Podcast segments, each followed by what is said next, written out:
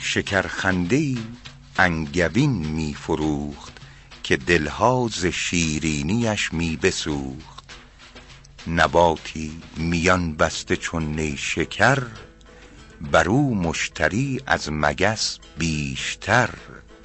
گر او زهر برداشتی فی المثل بخوردندی از دست او چون عسل.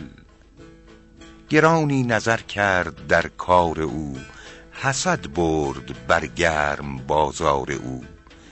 دگر روز شد گرد هر کو دوان عسل بر سر و سرکه بر ابروان. بسی گشت فریاد خوان پیش و پس که ننشست بر انگبینش مگس. شبانگه چو نقدش نیامد به دست ز دلتنگی آمد به کنجی نشست. چو عاصی ترش کرده روی از وعید چو ابروی زندانیان روز عید.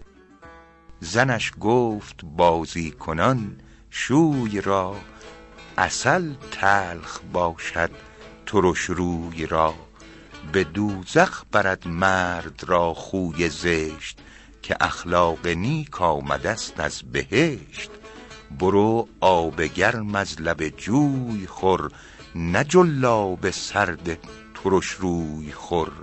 حرامت بود نان آن کس چشید که چون سفره ابرو به هم در کشید.